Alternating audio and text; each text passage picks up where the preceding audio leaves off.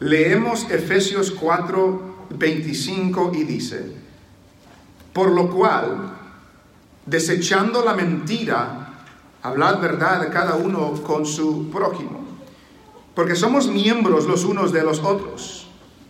Airaos, pero no pequéis. No se ponga el sol sobre vuestro enojo, ni deis lugar al diablo.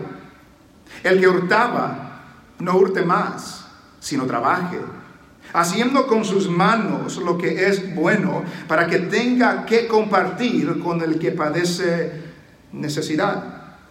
Ninguna palabra corrompida salga de vuestra boca, sino la que es ah, sino la que sea buena para la necesaria edificación, a fin de dar gracia a los oyentes. Y no contristéis al Espíritu Santo de Dios, con el cual fuisteis sellados para el día de la redención. Quítense de vosotros toda amargura, enojo, ira, gritería y maledicencia y toda malicia. Antes, sed benignos unos con otros, misericordiosos, perdonándoos unos a otros, como Dios también os perdonó a vosotros en Cristo. Amén. Oramos al Señor. Padre, gracias te damos hoy por lo bueno que eres. Gracias Señor que en la alabanza nos recuerdan tus promesas, que la iglesia está firme sobre la roca y por lo tanto prevalecerá. Gracias que en la alabanza nos recuerda que al que está sentado en el trono es digno de nuestra alabanza, de toda nuestra adoración, de entregar todo lo que nosotros tenemos y somos delante de ti. Y nos acercamos, Señor, a tu palabra en esta mañana. Sedientos, hambrientos, para que tú nos sacies, Señor. Sedientos de aquellos, Señor, que nada ni nadie en este mundo puede saciar, puede llenar, puede satisfacer, sino que solamente tú puedes saciar y satisfacer la necesidad más profunda que el ser humano pueda tener y en este contexto el cristiano pueda tener. Señor, tú nos llamas hoy por medio de tu palabra a ser diferentes, a tener actitudes diferentes que los demás. Y pedimos que tu Espíritu, Señor, nos haga dóciles, sensibles para escuchar lo que tú nos quieres decir. Que no guardemos, Señor, las que, no elevemos, levantemos las defensas, que, que, no nos pongamos a la defensiva, Señor, sino que, que tu Espíritu lleve esta palabra a ese a esa área de nuestra vida que necesita cambiar, para que pueda cambiar, para que seamos hijos de luz en medio de las tinieblas. Y que tu siervo pueda hablar con humildad, y que tu siervo pueda hablar con mansedumbre, y que tu siervo pueda hablar con claridad, Señor, y con amor tierno, Señor, a tu pueblo, de lo que tú quieres de cada uno de nosotros. Ilumina nuestros corazones, abre nuestra mente, prepara nuestras vidas, y que recibas la gloria, Señor de lo que haremos en esta mañana. En el nombre de Jesús, Señor. Amén, Señor. Y amén. Pueden sentarse. En las últimas semanas hemos ah, hablado ah, de que Dios no solo nos dice lo que espera de nosotros, no solo nos dice cómo debemos vivir, que debemos obedecerle, que debemos de seguir sus mandamientos, sino que Dios también nos da lo que necesitamos para poder obedecerle, para poder vivir como Él quiere que nosotros vivamos, para que podamos vivir de acuerdo a su voluntad. Dios nos ha dado su espíritu, Dios nos ha dado su palabra. Dios nos ha dado también la iglesia. Y Dios usa cada uno de estos. Dios usa su espíritu, Dios usa su palabra y Dios usa su iglesia para moldearnos y para santificarnos, para transformarnos, para cambiarnos. Que a veces tenemos en mente de que, de que solo es el espíritu y que solo es la palabra, pero también es la iglesia. También son los hermanos también somos nosotros que Dios usa para transformarnos, para moldearnos y para santificarnos. Y cuando hablamos del Espíritu, muchas veces nos quedamos corto en entendimiento en cuanto a la función del Espíritu, la obra del Espíritu en nuestras vidas como cristianos. La Biblia nos enseña que la obra del Espíritu en el creyente incluye convencernos de pecado. La obra del Espíritu es guiarnos a Cristo, guiarnos a la verdad. La obra del Espíritu es bautizarnos en el cuerpo de Cristo, nos sumerge en la iglesia que es el cuerpo de Cristo. El Espíritu nos ilumina para entender las escrituras. El Espíritu mora en el cristiano. Reside, hace su habitación en el cristiano. El Espíritu reparte dones a los hijos de Dios. El Espíritu nos transforma y nos cambia para ser cada día más como Cristo. El Espíritu produce el carácter cristiano en nosotros, Él produce el fruto del Espíritu en nuestras vidas para, para, para parecernos más como Cristo cada día. El Espíritu se encarga de limpiar y adornar nuestras vidas. El Espíritu se encarga de poner en orden el desorden que pueda haber en nosotros. Él ordena nuestros pensamientos por medio de su palabra. Él ordena el desorden que hay en nuestros corazones de nuestra vida pasada. Es el trabajo del Espíritu que está limpiando y ordenando las cosas que necesitan hacerse en nuestras vidas. Pero cuando nosotros, por medio de nuestro pecado, ensuciamos, deshacemos lo que hace el Espíritu, como vimos en el versículo 30, el Espíritu se entristece, el, espíritu, el espíritu se agravia, el Espíritu se entristece. Y lo puedo poner de esta manera. Mayormente las madres, algunos varones, pero mayormente las mujeres y las madres. ¿A quién de ustedes le gusta que esté limpiando la casa y los niños están jugando afuera y entran con los zapatos lodosos en ese piso que acaba de barrer y acaba de trapear. ¿Quién le gusta eso? A nadie le gusta eso.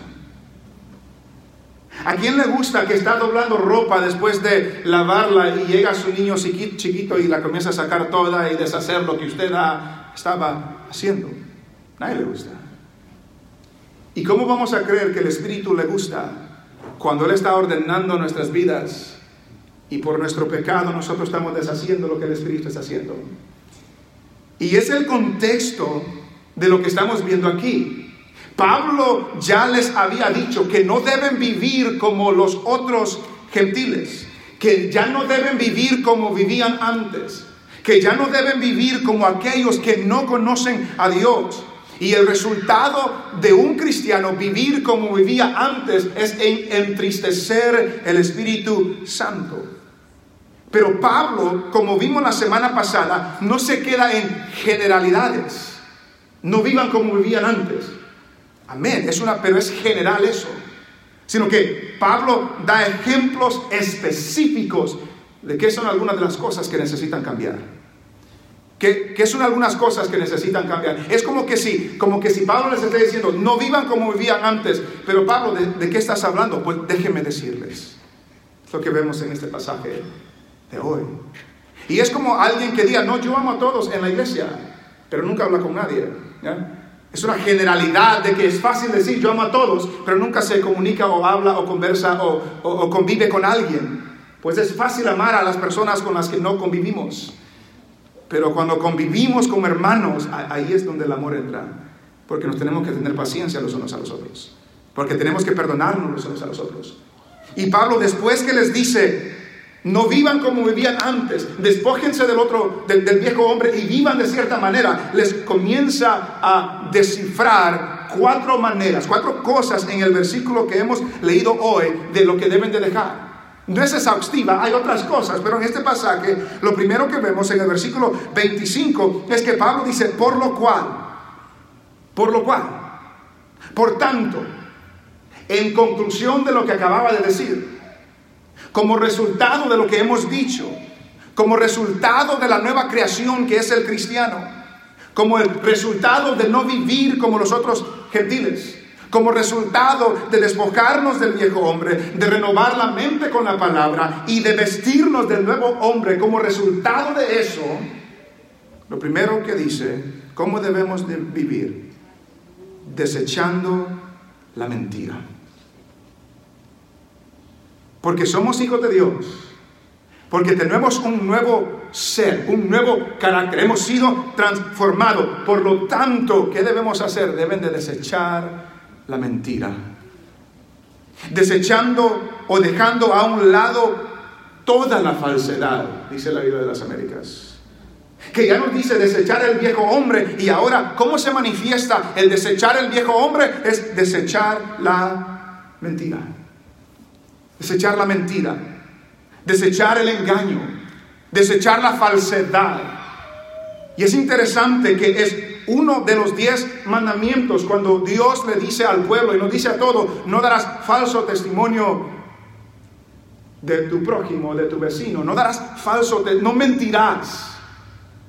Y nos recuerda a nosotros hoy de que la vida del cristiano se caracteriza por dejar la mentira, por desechar la falsedad, por desechar aquello que no es verdad.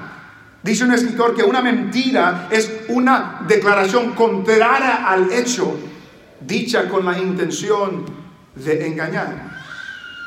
¿Quién de los estamos aquí no mintió esta semana? Quizás todos de alguna u otra manera hemos mentido esta semana. Y lo que nos dice el apóstol Pablo, desechando la mentira. Y no era un problema solamente de los hermanos en Éfeso, porque si va a Colosenses, que está Después de Efesios está Filipenses y después está Colosenses. Colosenses era otra ciudad en la misma región, era otra iglesia que le escribe otra carta y a los de Colosa en el capítulo 3, en el versículo 9,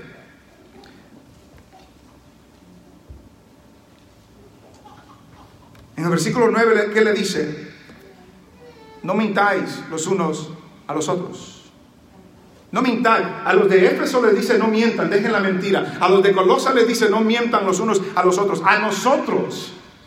Porque no era solo problema de ellos, es problema de nosotros. Y no les está diciendo a las personas que no conocen al Señor, les está diciendo a las personas de la iglesia. Les está diciendo a las personas que dicen ser cristianos y que viven en un ambiente cristiano, le dice, desechen la mentira. Dejen de decir falsedad. Y nosotros hoy vivimos en un tiempo en un contexto, especialmente en estos tiempos políticos de noticias, que la verdad no importa, sino que, que tuerce, la verdad se tuerce con el fin de llegar a los fines pecaminosos que tengan. Ese es el contexto en que vivimos. Pero nosotros les dicen no vivan como ellos viven. Nosotros no se conduzcan como, que, como ellos se conducen, sino que nosotros debemos de desechar la mentira. Porque hermanos, cuando usted y yo mentimos y vivimos la falsedad de una mentira, no estamos viviendo de acuerdo al que nos ha salvado, sino que estamos viviendo de acuerdo al padre de mentira. ¿Quién es el padre de mentira? Satanás el diablo. Y ahorita vamos, va a salir en, en lo que estamos leyendo. Desechando la mentira porque cuando mentimos no estamos viviendo de acuerdo a aquel que nos llamó, sino que estamos viviendo de acuerdo a aquel que antes tenía dominio sobre nuestras vidas. Se cuenta la historia, y yo creo que es verdad esta historia, de un panadero que hacía pan, obviamente, para vender. Y este panadero sospechaba que el agricultor, el granjero de donde compraba la mantequilla para hacer su pan, le estaba vendiendo menos de lo que él estaba pagando. En otras palabras, él compraba una libra de mantequilla, por así decirlo, una libra son 16 onzas y solo estaba dando 15 onzas, no le daba las 16. Y él por varios días comenzó a, medir lo que le vendían, y a medir, y a medir, y comprobó sus sospechas de que no le estaba vendiendo lo que él estaba pagando, sino que le estaba vendiendo menos. ¿Qué hizo el panadero? Le puso una demanda, lo llevó a corte. Cuando estaban en la corte, el juez Ah, ¿cómo se dice en español esta palabra? El, juez ah, no aceptó la demanda, por así decirlo, la, sacó. ¿Por qué? Porque se dieron cuenta que este agricultor, este granjero, no tenía balance, no tenía pesas para medir la libra. Pero ¿sabe qué tenía para medir la libra? una libra de pan. Una libra de pan. Y el que estaba mintiendo era el panadero que le vendía menos de una libra de pan al que vendía la mantequilla y él usaba esa libra para medir la libra que le vendía a él y era el panadero que estaba mintiendo. Es fácil caer en la mentira. Es fácil caer en el engaño. La mentira, el engaño es bien sutil. Es bien sutil. Cuando, y, y he hecho hincapié esto las últimas semanas. Cuando es tiempo de de reportar los impuestos, cuántos dependientes tiene. Y, yo no sé ahora, pero en el pasado se prestaban los dependientes, ¿verdad? Para que les salga más regreso en los impuestos. Eso es una mentira. ¿Cuánto dinero gana? ¿Cuál es el salario? ¿Por qué? Porque si gana más de cierta cantidad, no recibe los beneficios que se le pueden ofrecer. Esa es una mentira. Esta es otra. Cuando viajan para El Salvador o para México o para Honduras o donde sea, que regresan y le dan un formulario para decir, trae algo que no debe de traer. Y la mayor veces de tiempo traemos algo que no debemos traer. Pero ahí decimos, no. Esa es una mentira. ¿Eh? Esa es una mentira. Y note qué tan fácil y qué tan sutil. Pues no estoy dañando a nadie, pero es una mentira. Yo me acuerdo, o otro ejemplo es prometer algo sabiendo que no lo va a hacer. Eso es una mentira. Yo me acuerdo, no sé si mi mamá se va, a acordar, pero yo me acuerdo, no hace mucho, que estábamos a días de que nazca Natanael. Estábamos a días de que se nazca Natanael. Y que um, se estaba tardando la fecha, se estaba tardando la fecha. Y que un día Elsie tenía uh, dolor, ¿verdad? Y dijimos, vamos al hospital, vamos a ver qué pasa. Y cuando íbamos al hospital, me llama mi mamá ¿Qué están haciendo? Yo no le quería decir que iba por el hospital. ¿Qué están haciendo? No, nada, vamos a hacer un mandado. Pero no va por el hospital, me dice. No, le dije. No. Y después que colgué, le dije a Helsi, a mi esposa, ay, le mentí a mi mamá. Y, le llamé después para, para disculparme. No sé si se acuerdan. Le llamé después para disculparme. Mom, le mentí, I'm sorry. le mentí. Pero, pero es bien fácil mentir. Es, es bien fácil el engaño. E, es bien fácil no decir la verdad, es, fácil. Y en cada aspecto de nuestra vida podemos caer en esa trampa de mentir, de no decir la verdad, de no vivir de acuerdo de aquel que es la verdad, sino vivir de acuerdo a aquel que es el padre de la mentira. ¿Qué debemos hacer? Um, regresando a, a Efesios. Por lo tanto, desechando la mentira que dice, Hablad verdad, cada uno con su prójimo. En vez de mentir, hablen la verdad. Digan la verdad. En vez de decir engaño, digan lo que es real. Digan lo que es recto. Digan aquello que se ajusta a la realidad. A veces también mentimos cuando exageramos las cosas. Es mentira también. Pero el cristiano que vive de acuerdo a las normas del Señor, desecha esas cosas.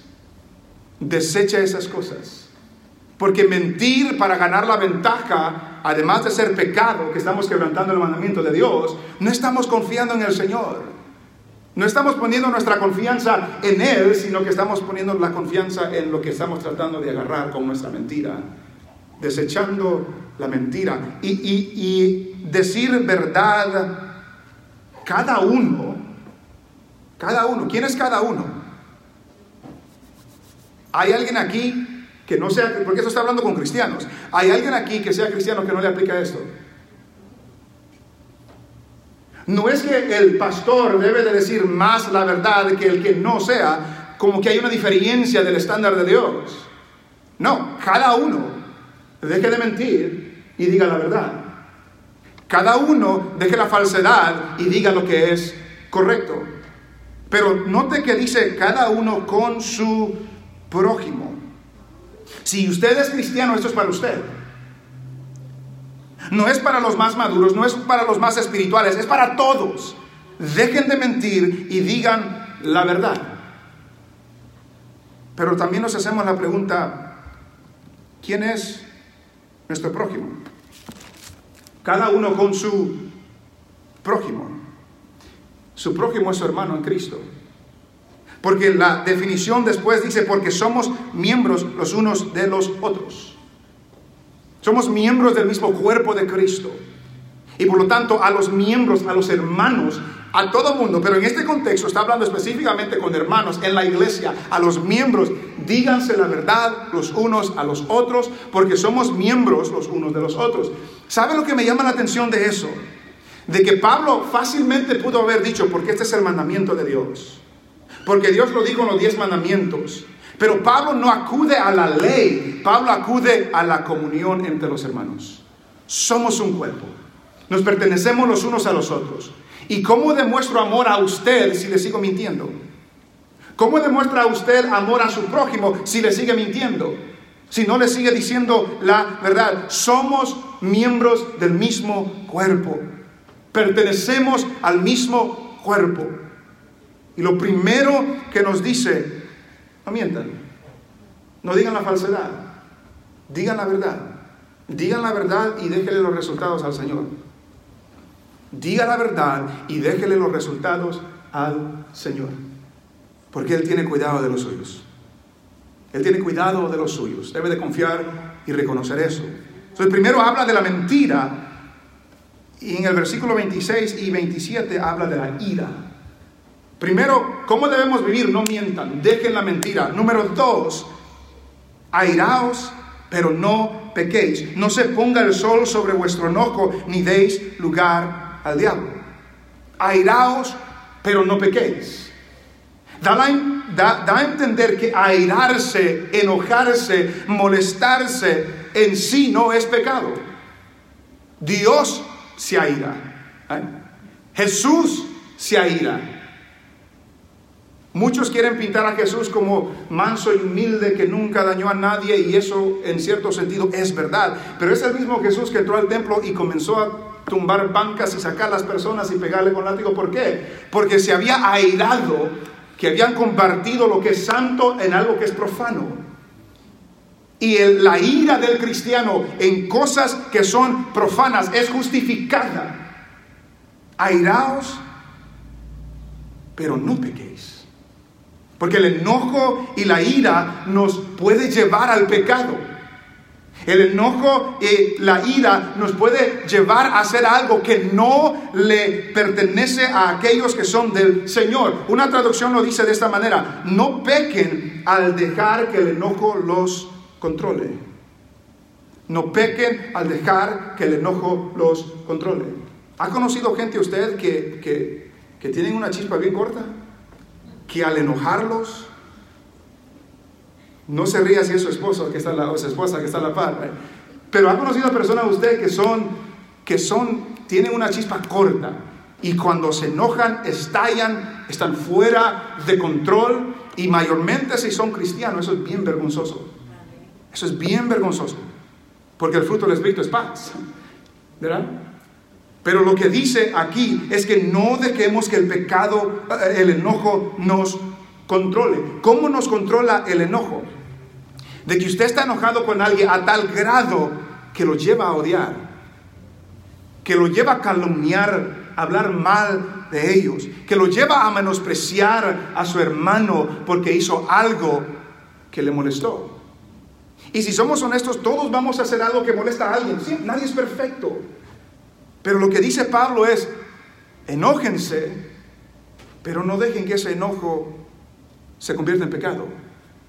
¿Cuál es la solución que nos da Pablo para que no se convierta el enojo en pecado? Que dice ahí, airaos, pero no pequéis, no se ponga el sol sobre vuestro enojo.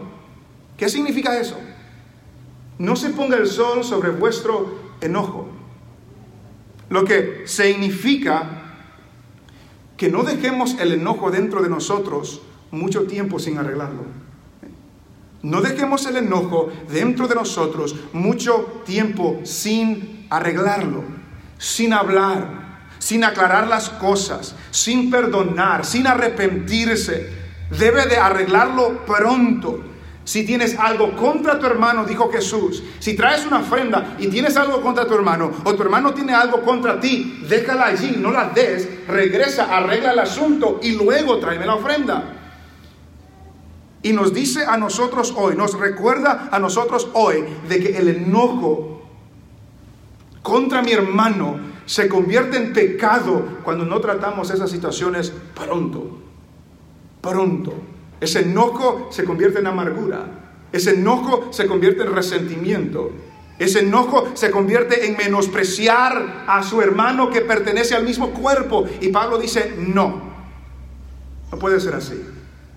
No puede ser así. ¿Tiene rencor usted contra alguien? Y mayormente como un hermano en Cristo. Tiene resentimiento, tiene amargura, tiene enojo contra un hermano si algo que sucedió ayer tiene tiempo para arreglarlo, pero si lleva enojo todavía de hace dos años, de hace cinco años, de hace diez años, algo que alguien le hizo hace 20 años y todavía lo carga allí, Pablo dice no, no, el cristiano no vive de esa manera. El cristiano no debe de vivir de esa manera. Y hemos dicho en el pasado que estar enojados, resentidos con alguien, Ah, es como tomar veneno y esperar que le afecte al otro. La persona que le hizo algo quizás ni se acuerda de usted hace 20 años, pero usted tiene esa amargura, ese rencor, ese enojo dentro de usted, esa ira dentro de usted que no la deja en paz. Perdone, perdone. Que la, el amor, dice, cubre multitud de pecado. Perdone. Airaos, pero no pequéis. Arréglelo pronto si alguien le afectó, si alguien le molestó. Arréglelo pronto. No deje que permanezca ahí. los que se interesan por, los jardines se dan cuenta que si no saca esas hierbas luego van a crecer. Van a crecer. En el trabajo estamos trabajando en un parque y, hay ese, ese balance de, plantar semilla buena y estar atento para no dejar que la hierba crezca más rápido que la semilla buena y que pueda pueda, ah, no es gobernar, pero pueda, pueda tener superioridad sobre la semilla buena. No deje que esa amargura y ese enojo y esa ira se arraigue en ustedes. Que, que tenga raíz profunda y después es más difícil sacarlo. Airaos, pero no pequéis. No se ponga el sol sobre nuestro, ah, sobre vuestro enojo, porque ¿cuál es el resultado de hacer eso?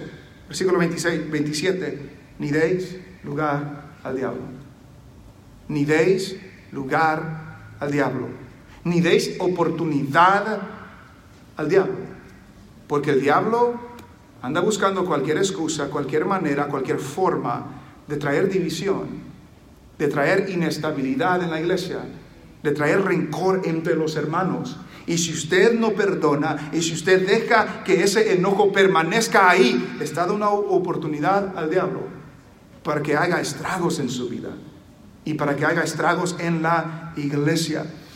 Yo me acuerdo cuando era pequeño, cantábamos, cantábamos un coro que, y quizás algunos de aquí lo, recuerdan o, nunca lo han escuchado, que decía, ah, si Cristo llega a tu corazón y te dice, déjame entrar, dile, sí, sí, sí, pasa por aquí, hay lugar para ti. Y luego decía, si el diablo llega a tu corazón y dice, déjame entrar, dile, no, no, no, no hay lugar para ti. Y me recordé eso mientras estaba leyendo esto, de que si usted se queda con ese enojo y ese rencor y esa amargura contra su hermano, le está diciendo al diablo, aquí hay lugar para ti. Aquí hay lugar para ti. Y Pablo nos dice, no den lugar al, no le den oportunidad que haga estragos en su vida, que le robe la paz y la unidad que el Espíritu ya ha hecho, como ya nos dijo al principio del capítulo 4. Airaos, pero no pequéis. Primero, dejemos de mentir.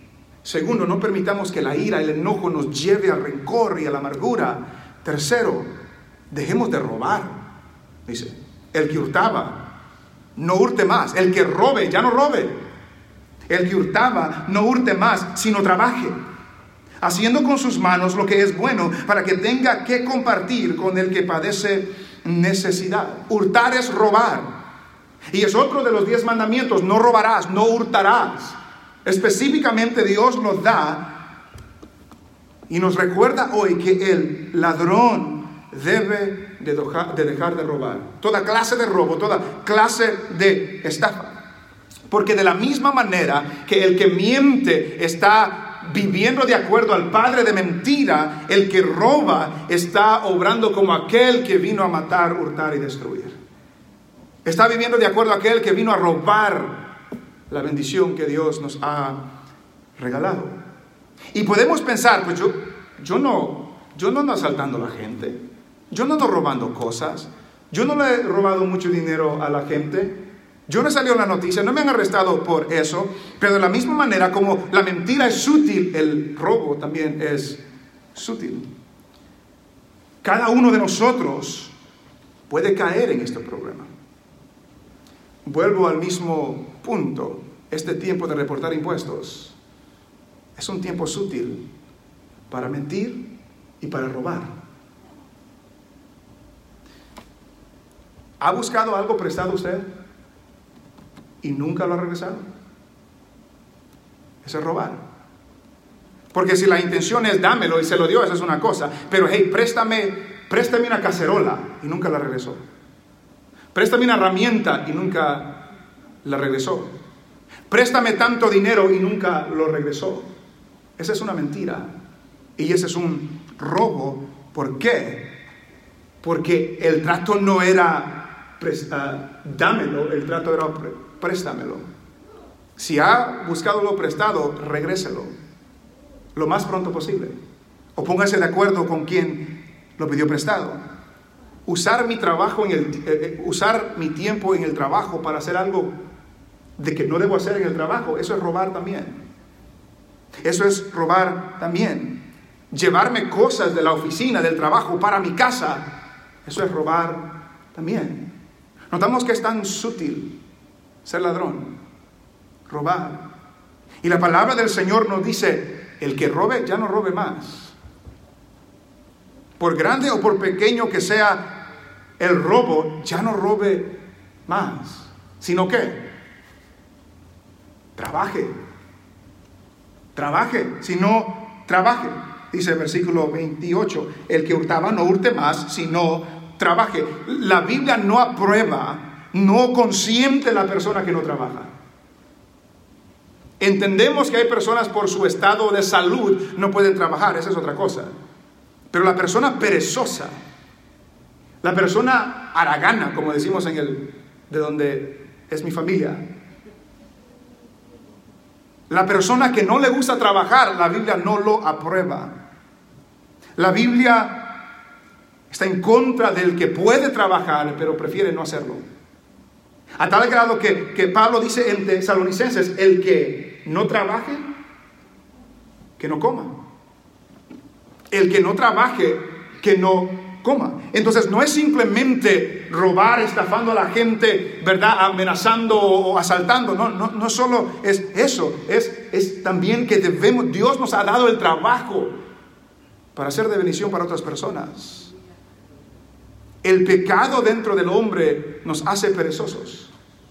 El pecado dentro del hombre nos hace haraganes de, de, buscar algo que no lo hemos ganado, no lo hemos merecido, no hemos trabajado con nuestras manos. Pero Pablo dice, el que hurtaba ya no hurte, sino que trabaje con sus manos. Lo, lo que es bueno es trabajar, trabaje con sus manos, haciendo con sus manos lo que es bueno. Trabaje honradamente con las manos que el trabajo que hagamos sea honrado. Sea honrado. Pero también Pablo nos da la razón. Y no nos dice para que tengan que comer, para que tengan para pagar los biles, para que tengan para salir a, de comer o salir a cenar al restaurante. No, ¿para qué? Para que tenga que compartir con el que padece necesidad. Note por qué dice que trabaje. En vez de robar, mejor ayude. E, en vez de enriquecerse, comparta con el que tenga necesidad. El fin del trabajo, dice Pablo, es compartir, es ser generoso. ¿Por qué? Porque somos parte del mismo cuerpo. Compartir con el que tiene necesidad. Y también debemos de determinar qué es una necesidad. Porque si alguien no tiene porque no trabaja, porque es perezoso, eso no es una necesidad. Ese es un capricho, es un pretexto y no es sabio darle a las personas que son perezosas para que no trabajan, eso no es sabio. Pero siempre nos cruzamos con personas que tienen necesidad, que están intentando, que están buscando trabajo, que no les, salió una emergencia, algo así. Y, y el Señor nos da esas oportunidades para ser de bendición hacia nuestros hermanos. ¿Cuándo fue la última vez que usted bendijo a un hermano, una hermana en su necesidad? ¿Cuándo fue la última vez? Porque para eso la palabra del Señor nos dice, trabajemos para que tengamos con qué compartir con aquel que padece necesidad. Dice un escritor, el trabajo tiene muchos beneficios, provee para las necesidades materiales de la persona, le da algo útil para hacer, algo que es benéfico para sí y para otros y le permite ayudar materialmente a los demás. Le permite ayudar materialmente a los demás. No mienta, no se enoje a pecar y no robe. En cualquier ámbito no robe, sino que hable la verdad no le dé lugar al diablo. Y trabajemos con nuestras manos. Note lo que dice el versículo 29. Ninguna palabra corrompida salga de vuestra boca, sino la que es buena para la necesaria edificación a fin de dar gracia a los oyentes. Ninguna palabra corrompida salga de vuestra boca. Ha salido una palabra corrompida de su boca esta semana. Dice otra expresión, otra versión, que no salga ningún lenguaje grosero ni ofensivo de nuestra boca. ¿Por qué les recuerda a ellos? Porque les dice, de esa manera viven los que no son cristianos. Romanos nos dice que, que sepulcro abierto es su garganta. Pero el cristiano, el cristiano ha sido redimido ha sido transformado, ha sido cambiado. Y porque hemos sido cambiado, nuestro vocabulario debe de cambiar. Lo que hablamos debe de cambiar. Lo que compartimos debe de cambiar. Y el cristiano es santo, llamado a ser santo, y lo que sale de su boca debe ser santo, no corrompido. Y la palabra corrompido ahí da la idea de podrido como una fruta podrida. ¿Qué hace usted con una fruta podrida? Se le olvida que se le cayó una manzana detrás de la refrigeradora y la encuentra dos semanas más tarde. ¿Se la come? Nadie se la come. Y lo que nos está diciendo es que eh, lo que sale de la boca del cristiano no debe de estar podrido, no debe de estar corrompido. Significa aquello, dice un escritor, que no vale, es malo, está podrido lenguaje o conversación que corrompe. Y no se limita a decir malas palabras, porque, porque muchas veces nos detenemos ahí, no digas esa mala palabra, no digas esa mala palabra. Pero le digo a mi niño que no diga una mala palabra, pero yo ando calumniando de los hermanos. Esa es palabra corrompida también. O ando en el chisme con lo que ha sucedido, eso es palabra corrompida también. O ando con la crítica destructiva, porque hay crítica que es buena que nos ayuda, que nos eleva, que nos ayuda a mejorar, pero hay crítica que simplemente por criticar, es una crítica destructiva. Eso es corrompido también. A veces hay personas que hacen comentarios con doble sentido y eso es corrompido. Y yo le he escuchado a personas que van a las iglesias que dicen cosas de doble sentido. Eso es corrompido, ese es lenguaje corrompido hablar mal de alguien cuando no está allí para defenderse. Eso es palabra corrompida. Ninguna palabra corrompida salga de nuestra boca. Ninguna. Y, hermanos, uno cuando tiene hijos es más, es más palpable esta realidad, porque los hijos recogen todo lo que uno dice. Recogen todo lo que uno dice. Y a veces salen con algo y le dicen, bueno, ¿y eso quién te lo enseñó? Usted, yo. Me escuchó hablando por teléfono, me escuchó hablando con alguien, me escuchó viendo algo en la televisión. Y ellos están agarrando todo eso. Y al cristiano el Señor le dice, no hablen de nada corrompido.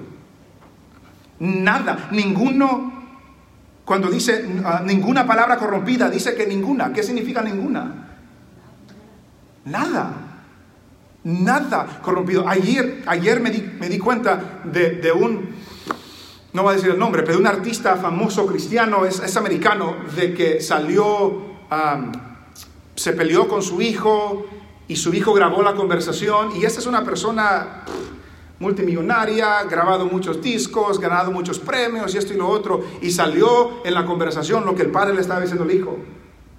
Puras malcriadezas, mal, malcriadezas, malcriadezas cosas malcriadas, palabras corrompidas. Y es un líder cristiano. Ninguna palabra corrompida salga de nuestra boca. Entonces, ¿qué? ¿Debo de quedarme callado? No. Sino la que sea de edificación. Sino la que sea buena para la necesaria edificación. Porque lo que usted habla, hermanos, es un reflejo de lo que hay en su corazón. Podemos aparentar muchas cosas, pero lo que usted habla, lo que usted dice, es un reflejo de lo que hay en su corazón. Porque el gran maestro Jesús dijo, de la abundancia del corazón habla la boca. Y si, del corazón, y si la boca está saliendo cosas corrompidas, ¿qué da a entender eso? Que en su corazón hay cosas corrompidas. Que en mi corazón hay cosas corrompidas. No puede, dice Santiago, con la misma lengua salir, o de la misma fuente salir agua dulce y agua amarga. No puede salir de la misma lengua cosas que bendice y cosas que maldicen. No, no se puede. Ninguna palabra corrompida sale de nuestra boca. Y la solución para eso es que llene su corazón de la palabra de Dios. De la abundancia del corazón. Ah, el, el salmista dijo, en mi corazón he guardado tus dichos para no pecar contra ti. Llene su corazón, su mente de la palabra de Dios y lo que va a salir de su boca no va a ser corrompido. No va a ser corrompido. No debemos de destruir con nuestra boca. No debemos de derribar con nuestra boca, sino edificar, construir. Ninguna palabra corrompida salga de vuestra boca, sino la que sea buena para la necesaria edificación. Debemos de edificar, debemos de construir. Y note que Pablo pudo haber dicho, sino la que, uh, sino la que sea buena para la edificación, dijo Pablo. Pero no dijo para la edificación, dijo para la necesaria edificación. No siempre tenemos que hablar. No siempre tenemos que decir algo. Hay personas que de todo hablan. Nadie les pregunta su opinión, pero ahí están. Nadie les pregunta qué piensan, pero ahí están. Nadie les pidió un consejo, pero ahí están. También nos da sabiduría para entender cuándo, cuándo es necesaria lo que yo tengo que decir. ¿eh? Sino la que sea para la necesaria edificación para la necesaria edificación a fin de dar gracia a los oyentes, a fin de que sean de bendición para quienes escuchan. Porque ya nos dijo que seamos humildes y amables y pacientes al principio del capítulo. Hermanos, ¿cómo está su lenguaje? ¿Cómo está lo que sale de su boca? Y en este tiempo, creo que no es simplemente lo que sale de nuestra boca, es cómo está lo que comunicamos. Porque yo no puedo decir algo, pero si pongo algo en Facebook o en Twitter o en cualquier otra cosa que es corrompido también, esto aplica ahí también. Nada comunicativo corrompido salga de nuestra boca. Yo he visto en las redes sociales a personas que son cristianas, pero porque no están de acuerdo con lo que está sucediendo políticamente en su país natal, comienzan a decir un sinnúmero de cosas en las redes sociales. Ninguna palabra corrompida salga de nuestra boca, porque aquel que nos llamó es santo y nada corrompido sale de Dios. Y si Dios está en nosotros, no puede salir nada corrompido de nuestra boca. Nada corrompido de nuestra boca. Y el resultado, el resultado, cuando eso, cuando mentimos, cuando airamos, cuando robamos, cuando, cuando sale de nuestra boca cosas corrompidas, el espíritu dentro de nosotros se contrista. Es lo que dice ahí, versículo 30. Y no contristéis al Espíritu Santo de Dios, con el cual fuisteis sellados para el día de la redención. No entristezcan, no apaguen, no agravien el Espíritu Santo de Dios. No agravien el Espíritu Santo de Dios. Lo que esto también nos da a entender que el Espíritu Santo es una persona que se puede contristar. Y hago hincapié en esto porque algunos quizás hemos sido expuestos a la enseñanza de los testigos de Jehová que la enseñanza de los testigos de Jehová dice que, el Espíritu Santo es una fuerza de Dios, una fuerza, una fuerza activa de Dios. Una fuerza no se contrista, hermanos. El Espíritu Santo de Dios se puede contristar porque es una persona. E, e, es el Espíritu que se encarga de nuestra santificación, de nuestra transformación, y es el que directamente está afectado de nuestra conducta pecaminosa, de nuestra conducta pecaminosa. A los padres, ¿cómo se sienten ustedes cuando escuchan a su hijo hablar de cosas que no deben estar hablando? ¿Cómo se siente usted? A nadie le gusta. ¿Cómo cree en algún sentido que está el Espíritu dentro de mí cuando me está tratando de transformar, pero yo sigo en la mentira? Yo sigo en el enojo que llega al pecado. Y yo sigo robando. Y yo sigo hablando cosas que no convienen como cristianos. Contristamos al Espíritu Santo. Y el resultado es que sentimos una vida cristiana mediocre, una vida cristiana sin autoridad, sin poder, sin fuerzas. ¿Por qué? Porque estamos apagando el Espíritu que está dentro de nosotros. Debemos tener claro, hermanos, que el Espíritu nunca se va a ir del cristiano. Tengamos eso claro. El que Dios ha sellado lo ha sellado para siempre. Porque es lo que dice aquí, y no contristéis al Espíritu Santo con el cual fuisteis sellados para el día de la redención. El espíritu, la persona que ha creído en Cristo, no la que va a la iglesia, la persona que realmente ha creído en Cristo ha sido sellado hasta el día de la redención, hasta el día que nuestros cuerpos sean transformados. Pero lo que sí significa es que mi comunión con el Espíritu no existe. Porque yo puedo estar casado con mi esposa sin haber comunicación. ¿Cuántos matrimonios existen que no se hablan, pero están casados? No se hablan. ¿Cuántos padres tienen a sus hijos en su casa, pero nunca se hablan? No hay comunicación, no hay relación, no hay comunión, no hay intimidad, porque son familia, pero no hay comunión, no hay intimidad. El Espíritu, cuando viene la persona, nunca nos deja. Pero si seguimos en el pecado, en la mentira, en la maldad, en el engaño, en, robar, en todo eso lo que hemos ya descrito, entonces no hay comunión, no hay intimidad con el Espíritu, no hay una relación estrecha con Dios. Dice un escritor, no perdemos nuestra salvación por causa de nuestras actitudes pecaminosas, pero ciertamente perdemos el gozo de nuestra salvación y la plenitud de la bendición del Espíritu. Perdemos nuestra salvación si somos cristianos, pero perdemos, perdemos el gozo y la plenitud que viene de tener el Espíritu Santo. Hermano, si usted es cristiano, el Espíritu, el Espíritu está dentro de usted y está haciendo una obra en usted y nos llama a nosotros a cooperar con esa obra, a dejar lo pasado e introducir lo nuevo. Y luego termina este pasaje dando otra lista rápida.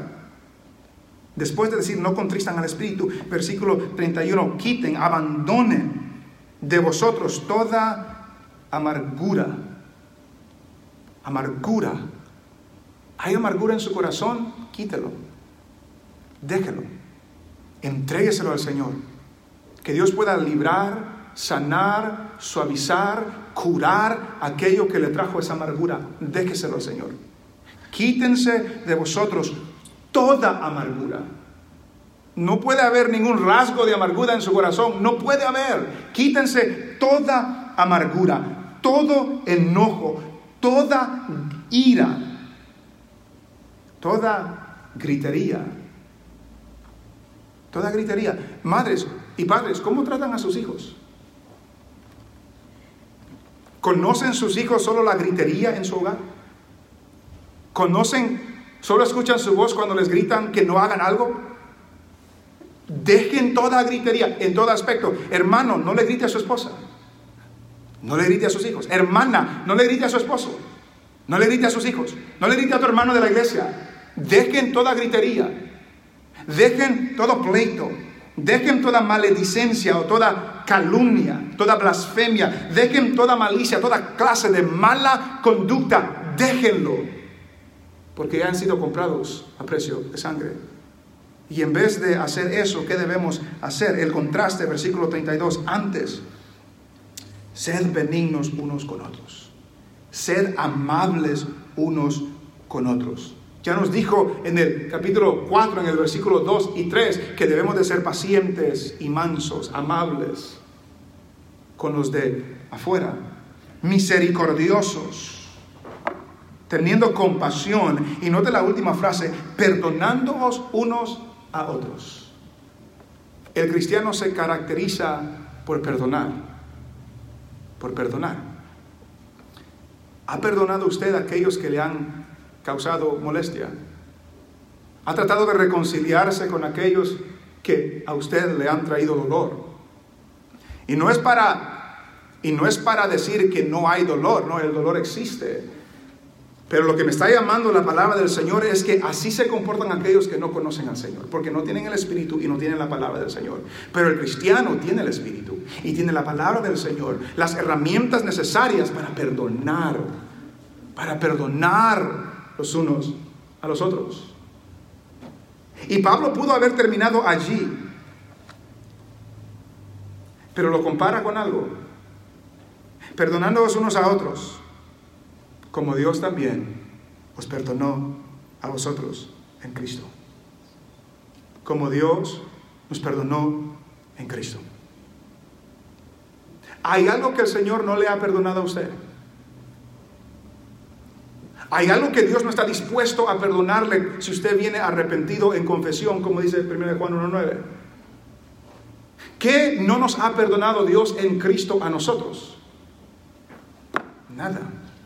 Él perdona todas nuestras iniquidades, nos limpia de toda maldad. Y en base a eso, en base a eso debo de perdonar a los demás. No porque aquel o aquella se lo merece, porque yo no merezco el perdón de Dios, usted tampoco. Pero así como Dios me ha perdonado, aun cuando yo no lo merezco, me dice, perdone a aquel que no lo merece. Pero así como Dios te ha perdonado a ti por medio de Cristo, Tú perdona a aquel que te ha traído el agravio a tu vida. No guardes rencor, dice. No guardes resentimiento, porque eso no viene de Dios. Es pensar en lo grande, lo tanto que Dios me ha perdonado a mí. ¿Y cómo yo no voy a perdonar a alguien que me ha causado un mal, que me ha causado un agravio? Hermanos, el Espíritu está haciendo una obra en usted si es cristiano. Si es hijo de Dios, el Espíritu está haciendo una obra en usted. Ya nos dijo en los primeros tres capítulos las grandes bendiciones que Dios nos da por medio de Cristo y ahora nos dice en base a eso vivan de esta manera.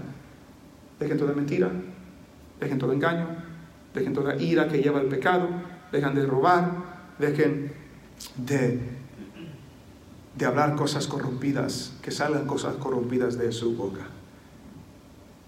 Hermanos, Dios nos ama, por eso nos habla. Dios nos ama y por eso nos habla.